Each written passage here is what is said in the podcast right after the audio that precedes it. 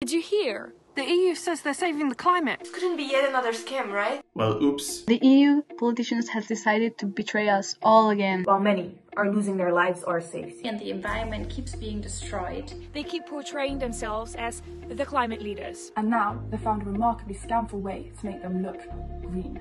Burning forest biomass for energy and calling it renewable in the Renewable Energy Directive. Burning wood emits more CO2 per unit of energy than burning fossil fuels like coal or gas. But burning biomass is still considered to be a renewable source of energy because planted trees grow back.